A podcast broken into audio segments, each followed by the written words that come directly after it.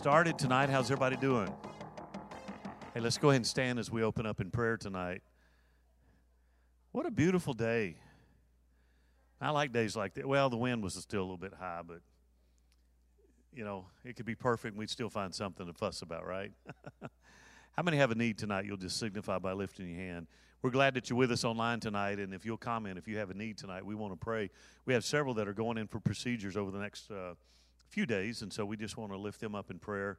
Uh, again, continue to to uh, minister to those that uh, have need. We want to lift them up in prayer and uh, thank the Lord that He's faithful. Uh, and let's just pray. Over the last two weeks, we've had some really incredible services, and and uh, let's just pray that you know God got a real nice email um, yesterday from one of our guests that was here on Sunday, and uh, just talked about how they wept through the entire service. Said it just ministered to them such a such an incredible way. And let's just pray that God, those seeds that were planted, would develop and produce uh, a harvest, a fruit. Um, and and that's always so important. So all of the guests that we've had over the last couple of weeks, let's just pray uh, for them and and those who responded to the altar for them as well. Uh, let's just pray together. Father, we love you tonight, and again, thank you so much, uh, Lord, for your grace and mercy. Lord, I thank you for the privilege that we have tonight to be able to come together and to study your word.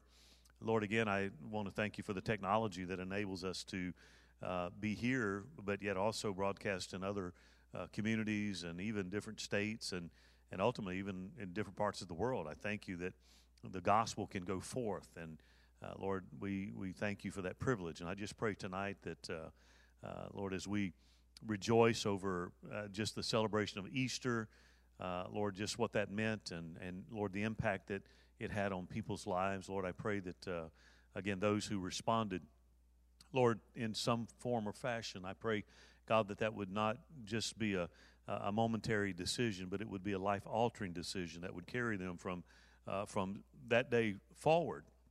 Lord, I pray for the hands that went up in the building tonight that signified a need in our life tonight. God, I thank you that you're a healer. Uh, Lord, for those that are facing procedures tonight, Lord, I pray that you would, uh, Lord, just be with them, and Lord, that you would guide uh, whatever that process is. Lord, we thank you that you can restore and renew, and we ask you to do that tonight. For those that are discouraged tonight, I ask you to encourage them.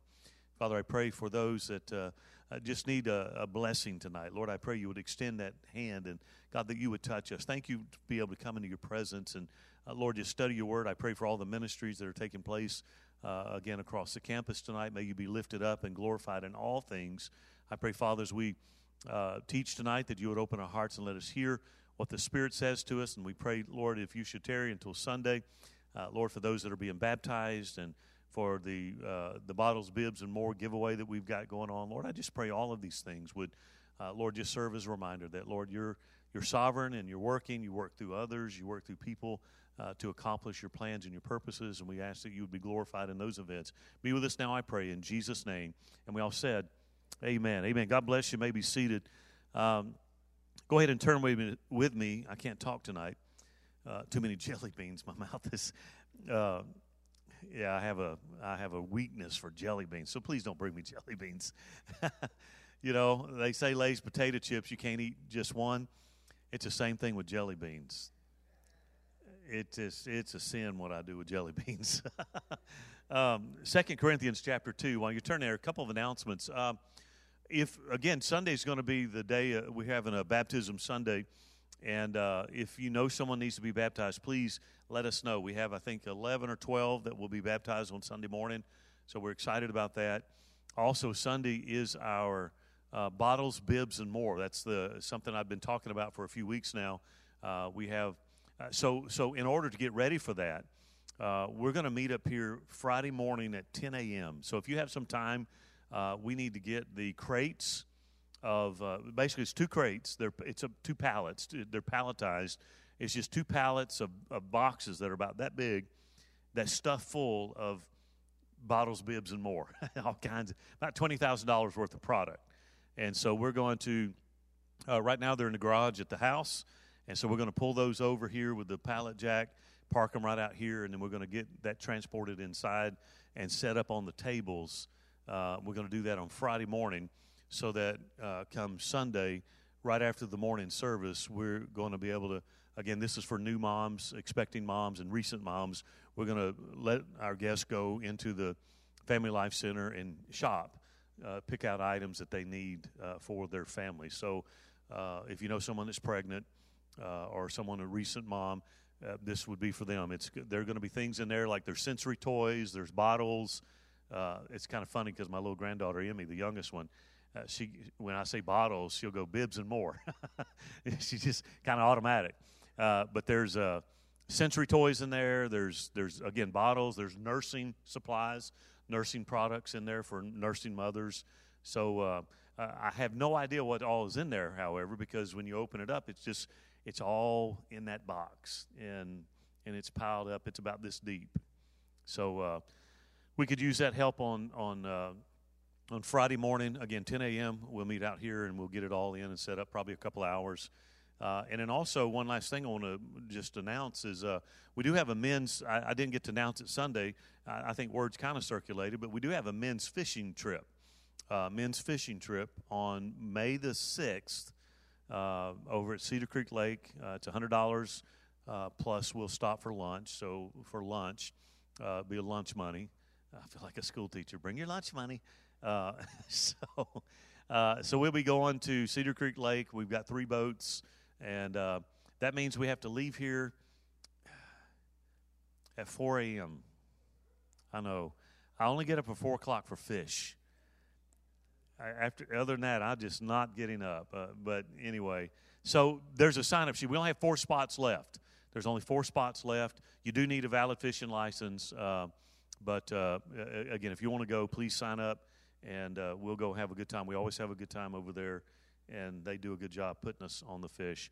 Uh, so let's get right into our teaching tonight. We're we're studying through second. Yes, ma'am.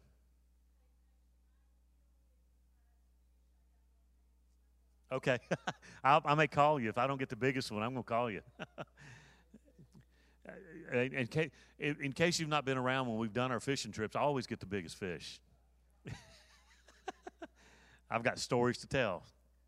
Anyway, so so we're talking about strength and weakness. We're studying actually through Second Corinthians. This is Paul Paul's second letter to the Corinthian church. And so tonight we're going to be talking, as you can see on the screen, we're going to be talking about forgiveness. Forgiveness. How many know that's a tough thing to talk about?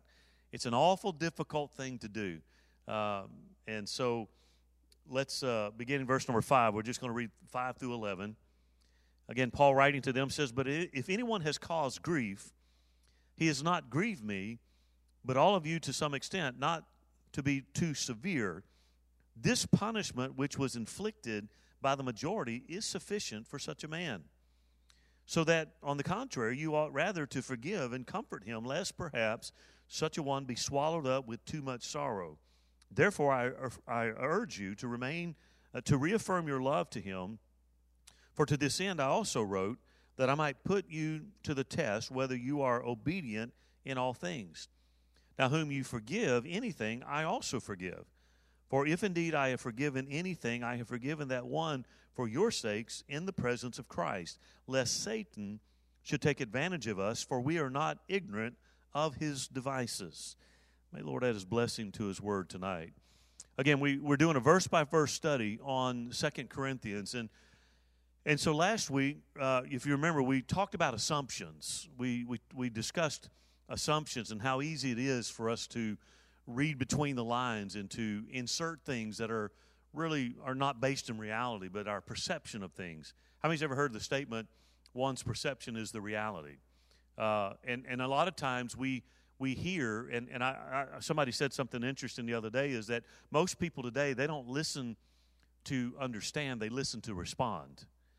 And when you listen to respond, then the danger is you make assumptions because you're trying you're trying to make an, a response to what someone is saying, and so your brain is working to formulate your response, and that's when we start assuming things.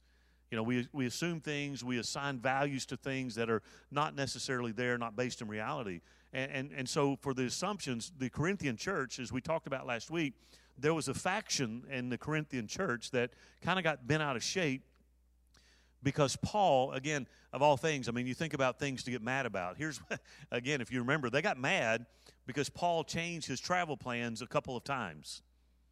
And, and because he changed, he changed his travel plans, there was a faction in the Corinthian church that got ticked off at him and started spreading this rumor around about him, questioning his apostleship, questioning his authority, questioning his teaching. Uh, basically, they um, because Paul changed his travel plans, they assumed that he was not trustworthy, nor was he credible. And so that created a schism in the Corinthian church. And so Paul dealt with that. We talked about it last week. And, and, and again, evidently, from the context, evidently, Paul wasn't the only one that experienced such an attitude from the church. Uh, you know, and, and here's the thing if you've lived more than a week, okay, then you've probably learned by now that, that forgiveness is part of living in a fallen world. Learning to forgive is something that we must master in a fallen world because sooner or later, if it hasn't happened to you now, and of course, I know I'm talking to our adult school of the Bible, so I know it's happened at least once or twice in your lifetime, probably more than that. Somebody's going to offend you. Somebody's going to betray you. Somebody's going to let you down. Somebody's not going to do what they said they were going to do, or they're going to do what they said they wouldn't do. And it, again, on and on it goes. And so forgiveness is par and parcel to living in a fallen world, which, by the way, we are. Everybody know that, right? We're living in a fallen world. A fallen world's been marred by sin. And so we have these attitudes. We have we have all of this stuff going on. And so again, forgiveness is part of living in a fallen world. But see, we have to learn to forgive. Otherwise, we're never going to move forward in life.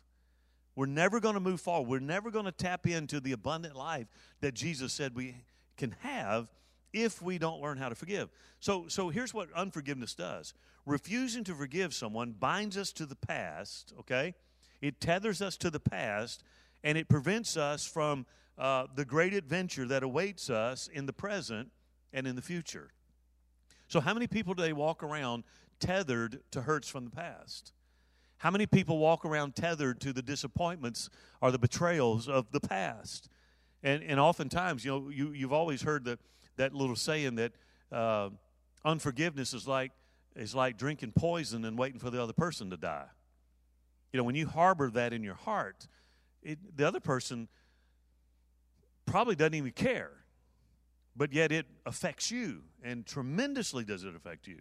So, again, refusing to forgive binds us to the past, and it prevents us from the great adventures that await us right now and in the future. So, so in, in life, we learn two basic truths. Number one is that we always need forgiving, okay? We need forgiving because we dropped the ball, we missed the mark. So, we're always needing forgiving. And the second thing is this, and we always need to forgive others.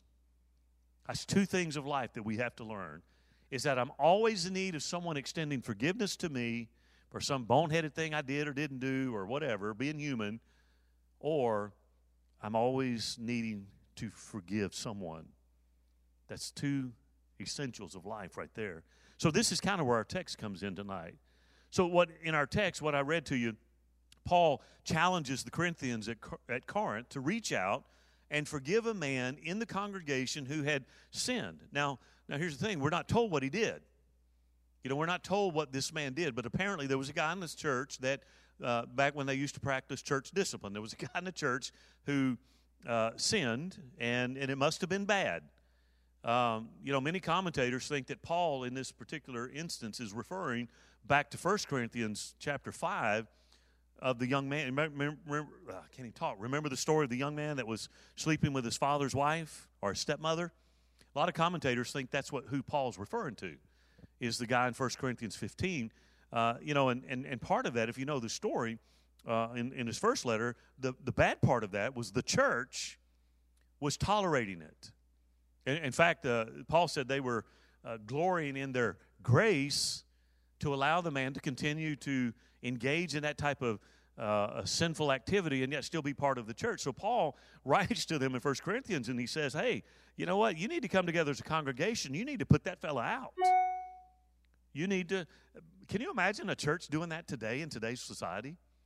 Can you imagine the buzz on social media if somebody were to apply? I, I, I know I'm, I'm kind of being a little facetious, but can you imagine the upheaval in today's world. If, if a church went to someone that was openly practicing uh, sin and said, hey, look, you, you're going to have to knock that out or you can't. I mean, can you imagine that? So, so Paul said, look, you got to come together as a church and you need to tell that man that you need to put him out. You need to put him out and cut him off from Christian fellowship so that there's a, there's a purpose to it, so that he would eventually come to repentance. Now, if that's the if that's the man that is in view in our text here, uh, then the excommunication worked because obviously from the writing here, uh, the man repented and he wanted back in the church. But now the church has gone the other direction, okay? And the congregation now refuses to let him back in. That could be the background, but then there are other commentators that say that the man in question is not the one from 1 Corinthians chapter 5, but rather it's the man in the current letter who has taken issue with the Apostle Paul and uh, is claiming that he wasn't a real apostle. So he brought division in the church. And, and so there are a lot of scholars that believe that one. I think either scenario doesn't really matter. The principle's still the same to what he's saying.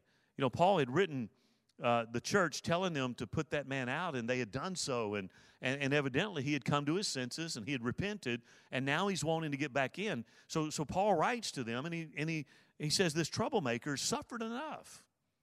You know, the discipline worked. It worked the way God said it would work.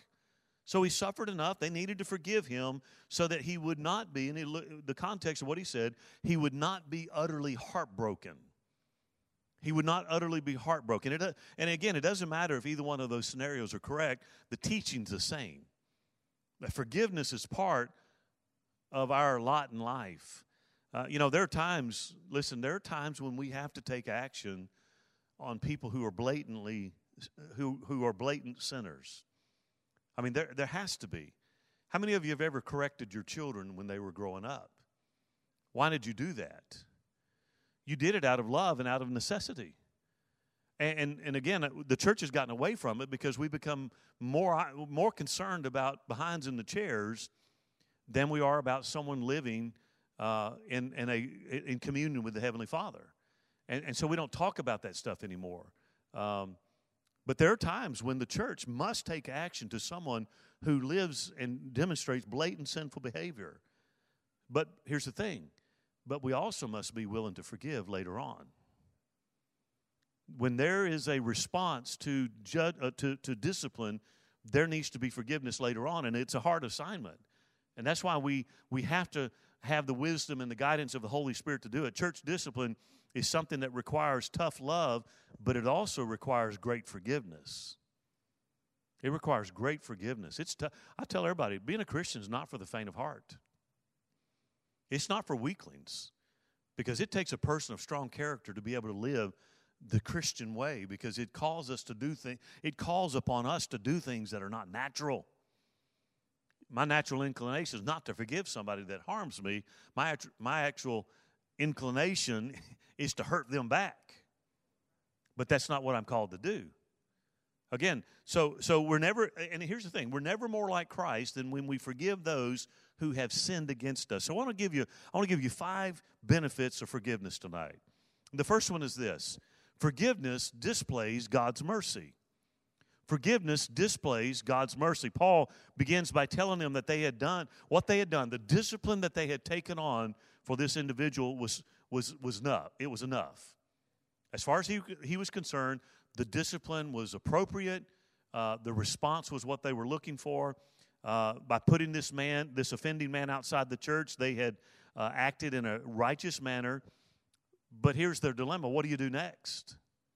What do you do next? How, I mean, how do you know? I, I think from the, from the practical side of it, how do you know when enough is enough?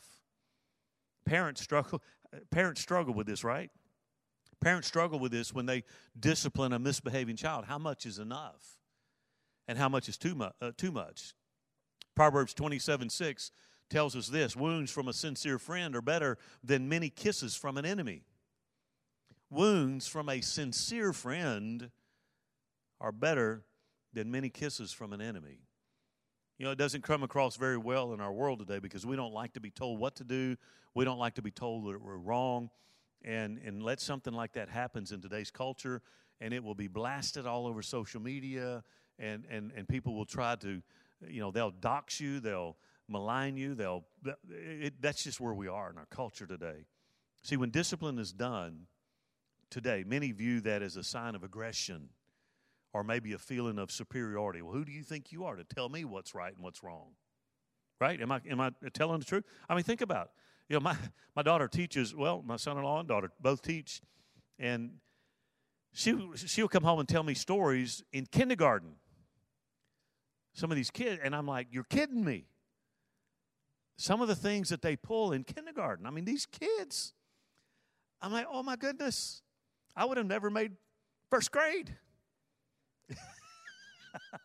you know, if I pulled some of the stunts that these kids do, uh, it's just it's confounding to me. You know, we don't discipline. You know, how many's ever heard? How many's ever said or maybe heard this say? Well, this hurts me more than it hurts you. I never did believe that. here's the tough part. How do you know when enough punishment is enough? When it's sufficient? I, and, again, I understand it's tricky because every one of us, you know, I, I only have two children. I have a son and a daughter, and both of them they were different. What works on one seldom ever worked on the other one, right? I mean, have y'all had the same experience? I mean, uh, you know, I've heard parents say, and it's usually referring to boys, nothing I do ever works. No matter how hard I try, they never they never listen or they never get it. You know, and then and then then you have the other one, and, and it's usually the girls all I had to do was look at her, and she melted. You know?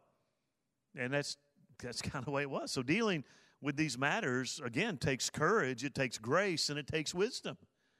Again, we have to understand that when it comes down to church discipline, we're dealing with an eternal soul, and you can't be flippant about it. I, again, I, I've, I made comment. I've heard pastors that have that have kind of braggadociously talked about having to get in somebody's face and it broke my heart. And I thought, wait a minute, you're, you're, you're, you're talking about an eternal soul. And, and that's not a jovial thing. I mean, when it comes down to church discipline, yes, we have a standard uphold and a righteousness to, uh, to, to enforce, but it should never be done with a gleeful attitude like you're, you know, you're all that in a bag of chips. It should be done in a sorrowful fashion. See, Paul wants the Corinthians to know, and again, this is what he talks about. He's, he wants them to know that, hey, what you've done worked. You heeded my words. You put that fella out. He repented. But now it's time to welcome him back. It's time to welcome him back. It's time for him to come. You need to forgive him and receive this man back into fellowship. I love what David said in Psalm 103, verse 8 and 9. He said, The Lord is compassionate and gracious, slow to anger, abounding in love. He will not always accuse, nor will he harbor his anger forever. Isn't that a great picture of God? Sometimes we mistakenly think that if we forgive, that we're kind of going soft on sin.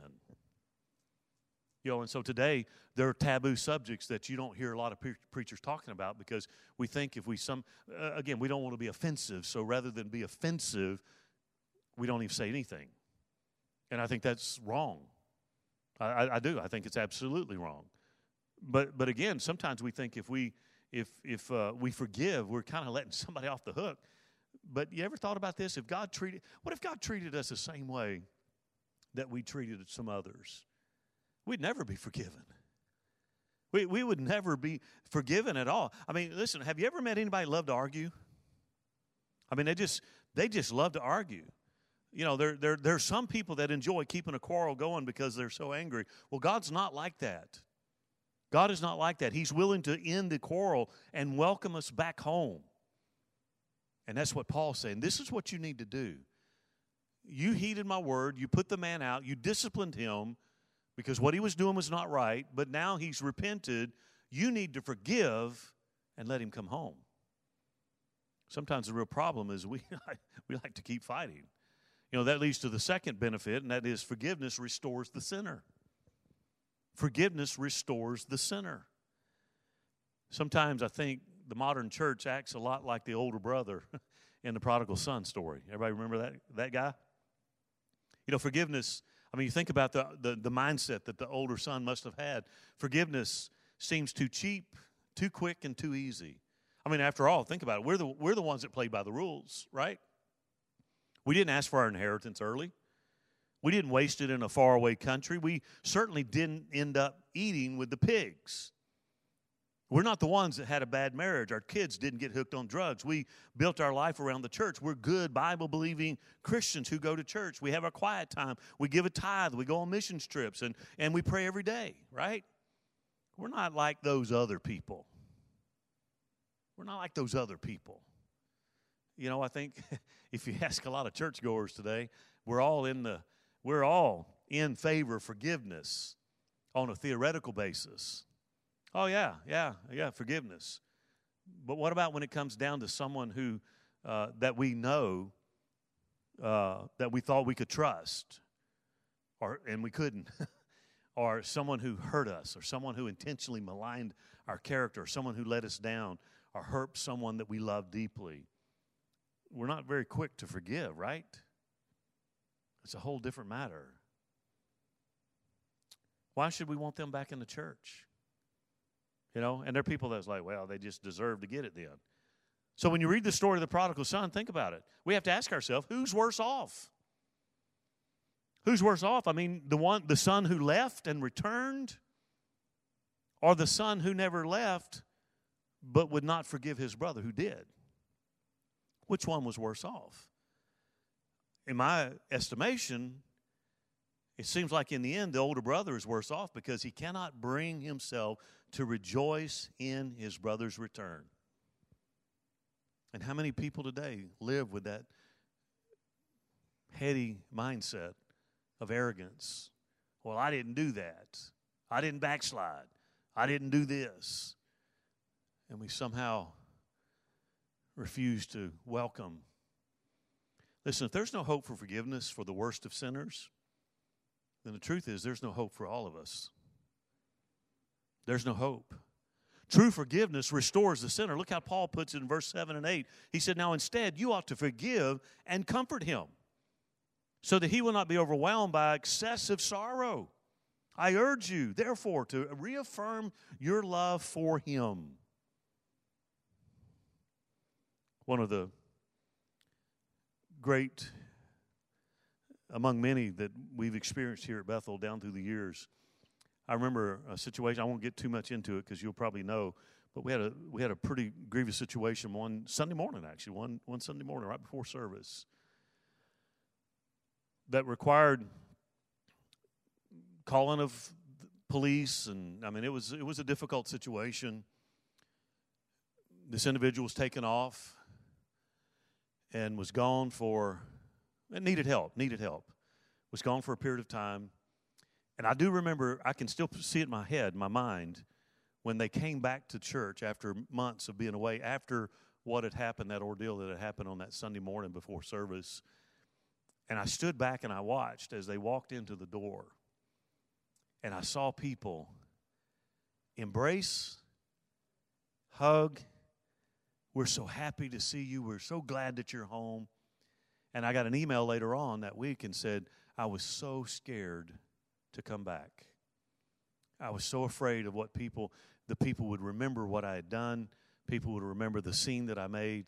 And yet when I walked in, she said, uh, all of that just left. And I was embraced and I was welcomed. That's what Paul's saying right here. Reaffirm your love for him welcome him back in. Again, and, and I love how when you read that, Paul intentionally omits the man's name. He doesn't say, okay, go tell John that it's time to come home.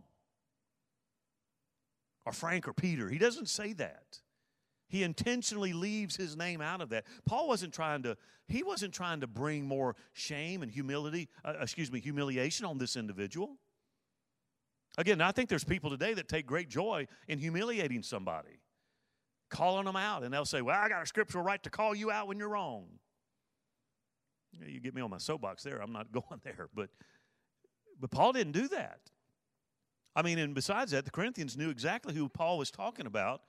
And, and really, that was all that mattered. Paul didn't need to let everybody know who that individual was. The Corinthian church knew exactly who Paul was talking about, so he didn't name him, did not put a name in there. See, our discipline and our forgiveness ought to be tempered by desire not to smear someone's reputation unnecessarily. You know, I love I love the computer. I love the technology we have today. I love the the the social media and the platforms that helps us to do a lot of things. But one of the things I detest about it is that people get on there all jacked up with anger and and jealousy and whatever else you want to say, and they smear and they they they talk about people. It's it's just it's just heart wrenching to see that kind of stuff. Paul said, "That's not. Listen, that's not what this is about. It's not what it's about. Listen, in this in this age of uh, social media, it would be very tempting to humiliate an offending person. Paul demonstrates you don't do that. You don't you don't do that. Christian love shows restraint, and it doesn't intentionally humiliate others. You know, there's an old song. How many remember the old song says, "They will know we are Christians by our by our love, by our love, not by our social media posts." They'll know we're Christians by our love. Forgiveness is about restoring one, uh, a person, and reconciling with them. Forgiveness follows the path of mercy, not vengeance.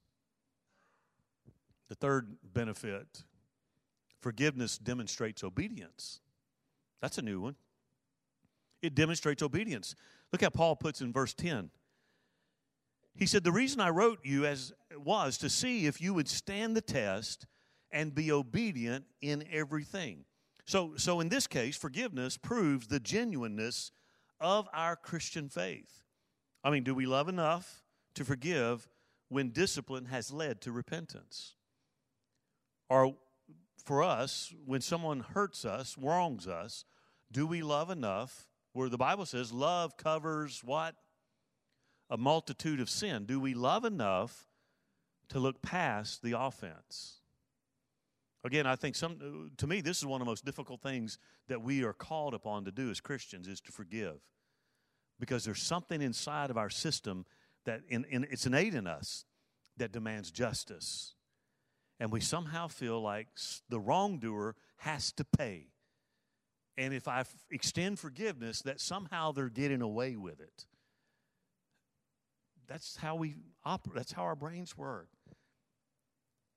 But what did Jesus say? Forgive how?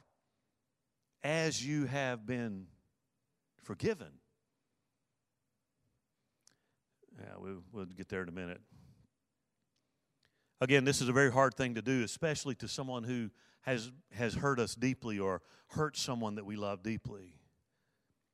It's a, it would be a tough assignment. As you know, I, I used to have a pretty short fuse when I first got married, and you know, kind of an angry individual. God took all of that away, but there's one thing that'll get me hot in a hurry: don't mess with my family. Don't mess with my family. uh, I, I just, you know, that's, for whatever it is, I'm just being very transparent. I just, you know, but but if someone deeply hurt my family, I would be called upon to forgive. Some of the most moving things I've ever seen in my life was to watch an episode of a of a, a crime show or whatever, and I've and, and, and I've seen videos of of victims' parents sitting in a courtroom looking at the perpetrator, the assailant, and say, I don't know why you killed my son. I don't know why you raped my daughter but I forgive you. And tears stream down their face. Ooh. And I think, man, that's grace of God right there. That's the grace of God right there. See, it's, it's hard to do that. See, there has to be a point when we have to let go of the pain and reach out with the love of God and say, You're forgiven in Jesus' name. It's hard for us to do. But again, Jesus said to forgive as we've been forgiven. And, and the thing is, how have we been forgiven? He's placed no condition on us. He's placed no condition on us whatsoever uh, to receive His forgiveness, and neither should we place any condition on others receiving forgiveness. Again, so much of our world, everything is, is based on reciprocity. You do for me, I do for you. You scratch my back, I scratch your back. Not so. He didn't put any of those conditions on us. For God so loved the world that he gave his only son with no guarantee that any of us would ever accept it. But he did it anyway. The fourth thing that we find is forgiveness reflects the character of Christ. the character of Christ. Five. Think about this. In verse 10, Paul uses the word forgive or forgiven five times. Five times. If you forgive anyone, I also forgive him. And what I have forgiven, if there was anything to forgive, I have forgiven in the sight of Christ for your sake. So, so what is he saying? He said, Look, we're all in this together. You, me, this man who sinned. I mean, all of us stand in desperate need of the grace of God. This man needs forgiveness, and they needed to forgive him. That's the bottom line. They needed to forgive him and to welcome him back in to the fellowship. I, I, I like this. I saw this little quote today. Someone said that true that the key to forgiveness is the middle syllable. Now, you know, forgiveness is a three syllable word, right? Forgiveness. And they said the key to it is the middle syllable give. Forgiveness. Forgiveness is what? It's a gift. It is a gift that we give those who do not deserve it. That's forgiveness. Someone uh, had messaged me this morning about a particular, they don't attend church here, just somebody that I've known. And they said, I, I, I, respect your wisdom and I, expect, I respect your counsel. Tell me. And laid out a scenario and said, uh, what do you, is, is this forgiveness? And I said, you know, based on the scenario, I said, you know what? I said, to me, forgiveness is this. Forgiveness is when I let someone off the hook and I don't bring it up every time I get in a disagreement with them. If I get in, if I if I bring up the the wound, the hurt, the offense, then that's a pretty good indicator that I've not forgiven, right? It's a pretty good indicator that it's still fresh on my mind. And I said, to me, that's a good indicator right there that if something is brought up on a repeated basis, that there's no forgiveness there. It, saying something with your mouth might you might say one thing with your mouth, but the actions dictate otherwise, right? Again, forgiveness is a gift that we give those who do not deserve it. We don't we don't forgive uh, uh, because of anything the person has done. Again, I've said this often. You may have to forgive people that never even ask you for it. Because forgiveness really isn't about them, it's about you. It's about getting the monkey off your back because that monkey will grow into an ape if you're not careful.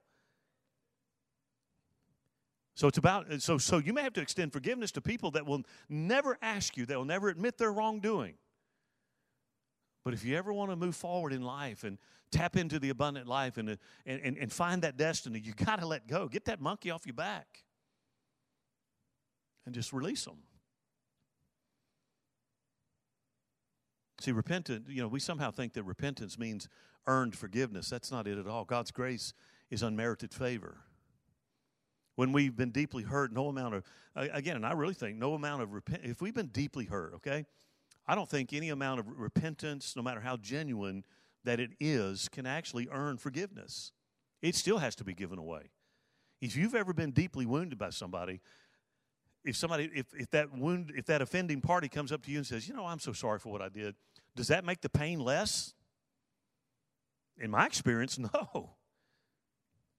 It doesn't. The wound's still there, the injury's still there, the damage is still done know, it's kind of like a shotgun. You pull that trigger, it blows up and it scatters everywhere, and you can't go and retrieve that stuff. But you forgive anyway. That's why you forgiveness. It's that gift that you give. And I think we'll never really tap into it until we grasp the final. Uh, listen to what he said in the, in the last part of verse number 11. He said, I have forgiven in the sight of Christ. I have forgiven in the sight of Christ. See, we forgive. Why? Because we've been forgiven. We release others because Christ has released us. That's what he's talking about. Love covers their sin because Christ's love covered our sins.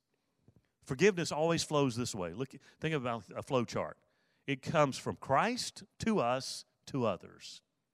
That's forgiveness. From Christ to us to us and into others what we do for other we, we do for others what god has already done for us. We have been forgiven. We know what it's like to be forgiven. Now we extend that to those who have hurt us. We again and i don't think we can understand god's love until we go back to the cross. We can't understand the cross until we see it in the context of his love. The bible says he went to that cross. Why? Because he loved us. He loved us. I mean think about it. man's murder became god's sacrifice his atoning sacrifice. Through the death of an innocent man, the guilty, we get to go free, and the work of salvation is finally accomplished. So, if we want to know what love is like that brings forgiveness, then go to Golgotha and see the hill, see the, the, the, the, the cross, because that demonstrates the love. He did it because he loved us. And when you study that and you recognize it, then what does Scripture say? Go and do likewise. What God has done for us, now let's do for others. Freely you have received, now freely give. That's biblical right there. And the fifth one is this. And this is a, uh, they're all important, but I, forgiveness disrupts Satan's schemes. Forgiveness, I, I would say it this way forgiveness derails the enemy's schemes, it derails them.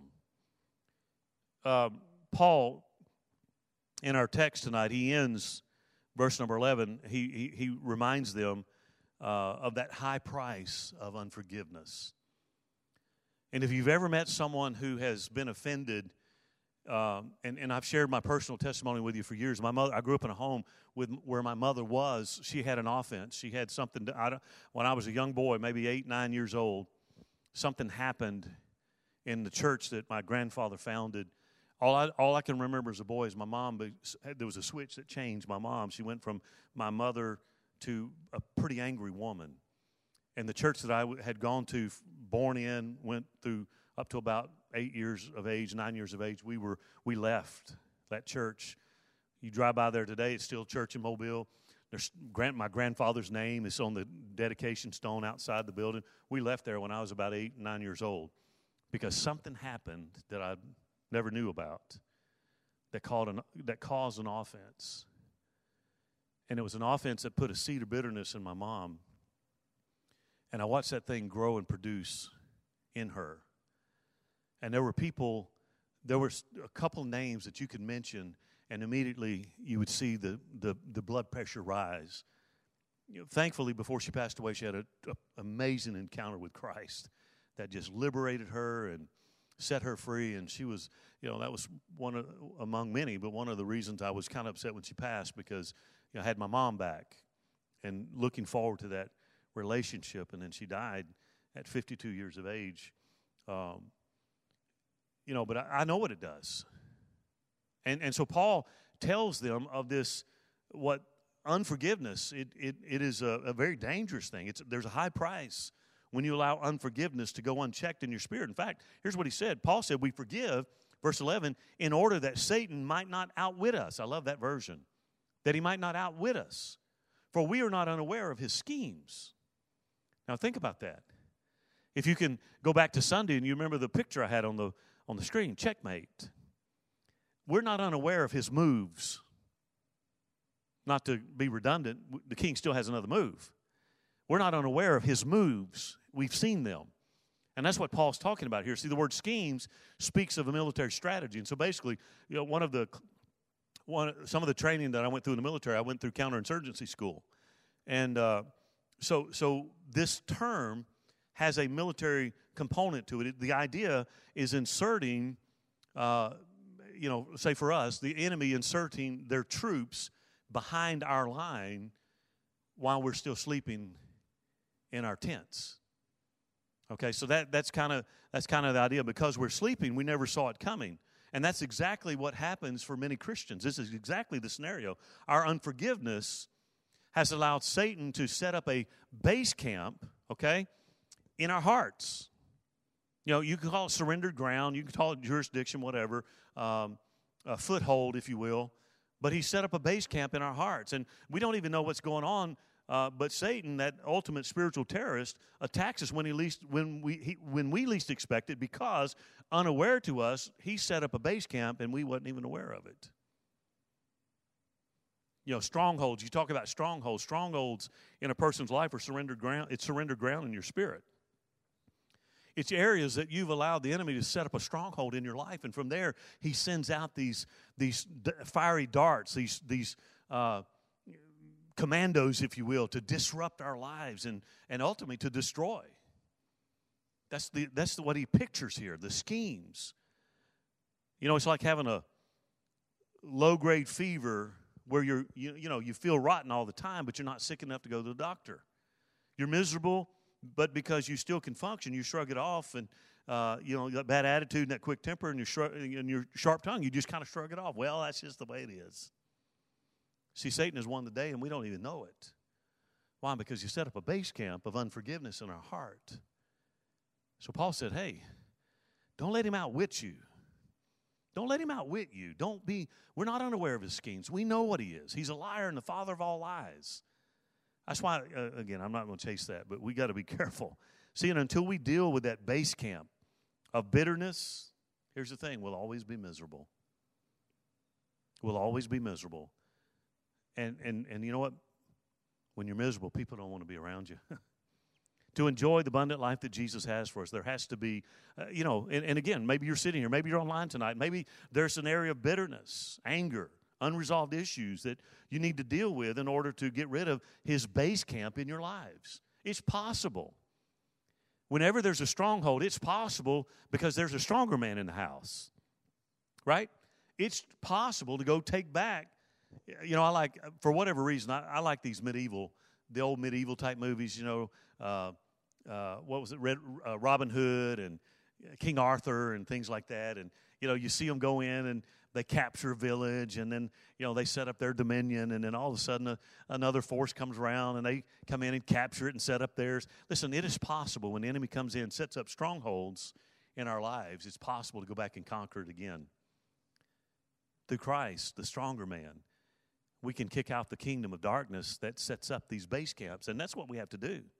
You know, Paul demonstrates when you look at our context tonight in the scripture, Paul demonstrates great compassion not only for this man, whoever he was, but also for the Corinthian church.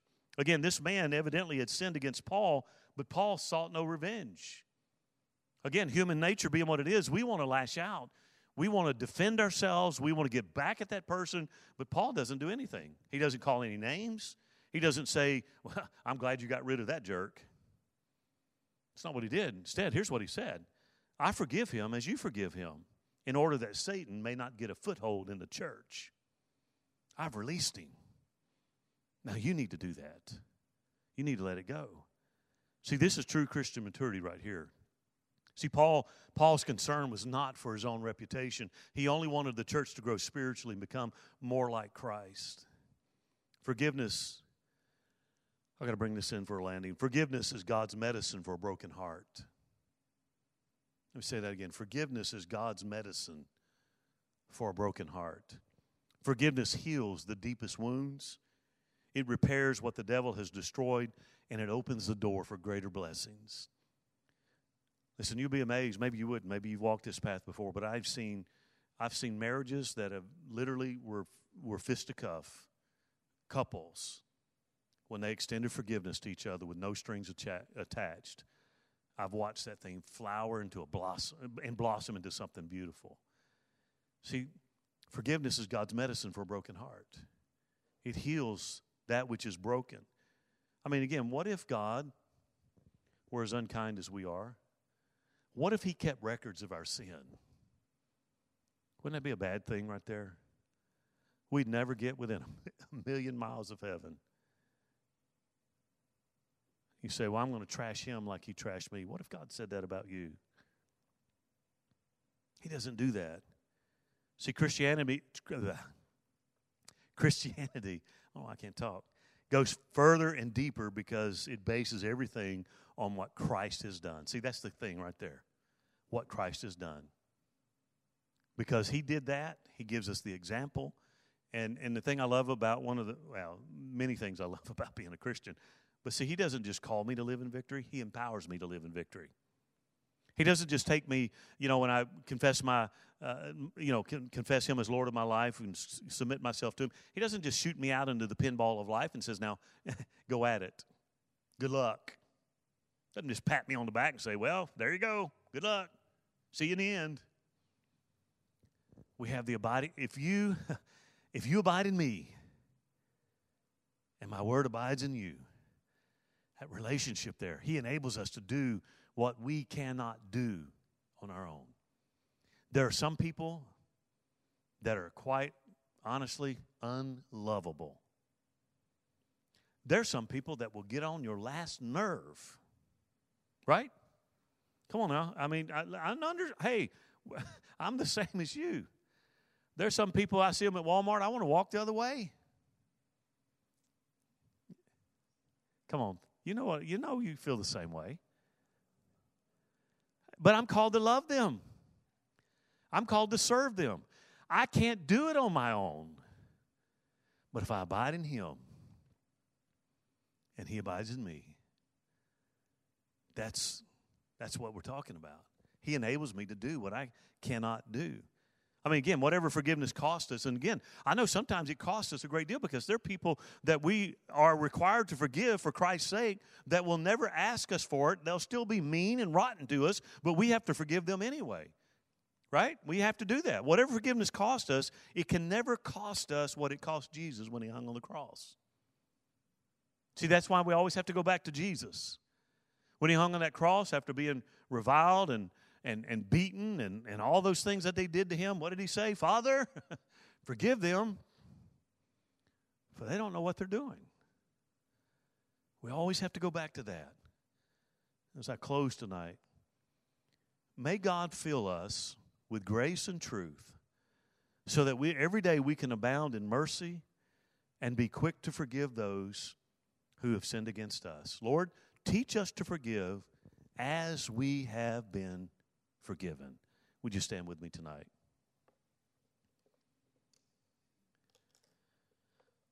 I love, you know, we, we used to do, I'll do it again, but we, we did these summer journeys, the summer uh, summer's journey with the Apostle Paul. We I've always enjoyed preaching out of Paul's writings because he's you know he's one of those guys that just he doesn't pull any punches. He just lays it out there.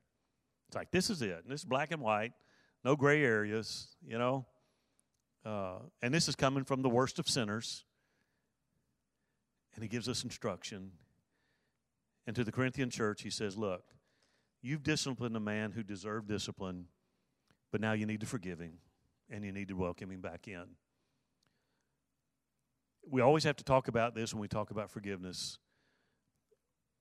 There will be people that will never want a relationships. I'm not saying that forgiveness means that you have to be best buds again, because sometimes that's really not possible.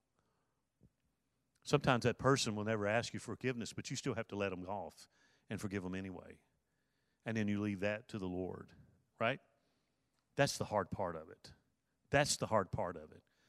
But by God's grace, we can do it through the same Spirit that raised Christ from the dead. Amen. Won't you bow with me as we close in prayer and online tonight? Let me let me just ask this: If you're here tonight and and and and, and I'm just gonna I'm just gonna close it like this. If you're here tonight and say, you know, Pastor, there's I there's there's yeah, as you were talking tonight, there was some people that came to my mind that I need to release. I've held on to, to some things and and and I know I shouldn't and, and, and I don't want to be that guy. I don't want to be that person. I don't want to. I want to. I don't want to hold on to that. I don't want it to eat away at my inside. I just want to let it go. I want to release it because He's forgiven me so much, and as He's forgiven me, I want to forgive those. I want God to help me. And nobody looking around. If you're online, if you'll comment, we'll pray with you about. It. But nobody look around. Just if that's you, just slip your hand right right back down. Say, Pastor, pray for me. There's some people I just need to let go. I need to forgive. Amen. Amen. Amen. Amen. Father, tonight I love you so much, and I know this is a tough, tough teaching because it's so hard when we've been wronged, when we've been hurt. And as we've talked about a numer- numerous times over the years, really isn't the strangers that bother us so much, it's those that we love, those that we trust. That's where the wounds come from. They're deep, they hurt. Even even the psalmist said, if it was an enemy who did this to me, it would have been one thing, but it was you, my brother, someone I trusted. Lord, it can be tough. Lord, Paul had it when he wrote to the Philippians that we can do all things through Christ who strengthens us. I pray for the hands that went up here tonight. I pray for those that are online tonight. Lord, maybe you brought to their memory, the Holy Spirit has quickened them to remember someone that hurt them, let them down, disappointed them, betrayed them wounded them. Lord, we speak their name and we forgive. I forgive Johnny. I forgive Susie. I forgive Marilyn. I forgive them. I release them. From the offense that they've done. And I release them into your hands. And I ask you to come and to heal me and to help me to walk in that forgiveness. Lord, I've been forgiven much, and you've told me to forgive as I have been forgiven. So, Lord, I pray you will help me to walk in forgiveness and to not be offended any longer and to, and, and, and to live that example. Now, Father, I ask you to go with us tonight and give us a restful, peaceful night. Lord, when the enemy comes and tells us how ridiculous it is that we're going to let somebody off the hook after what they did to us, Lord, may we rebuke him in your name and resist him because he must flee from us. May we experience the freedom of forgiveness in our, in, in, in our entire being. And may we rest comfortably, soundly tonight because we release that and no longer worry about it.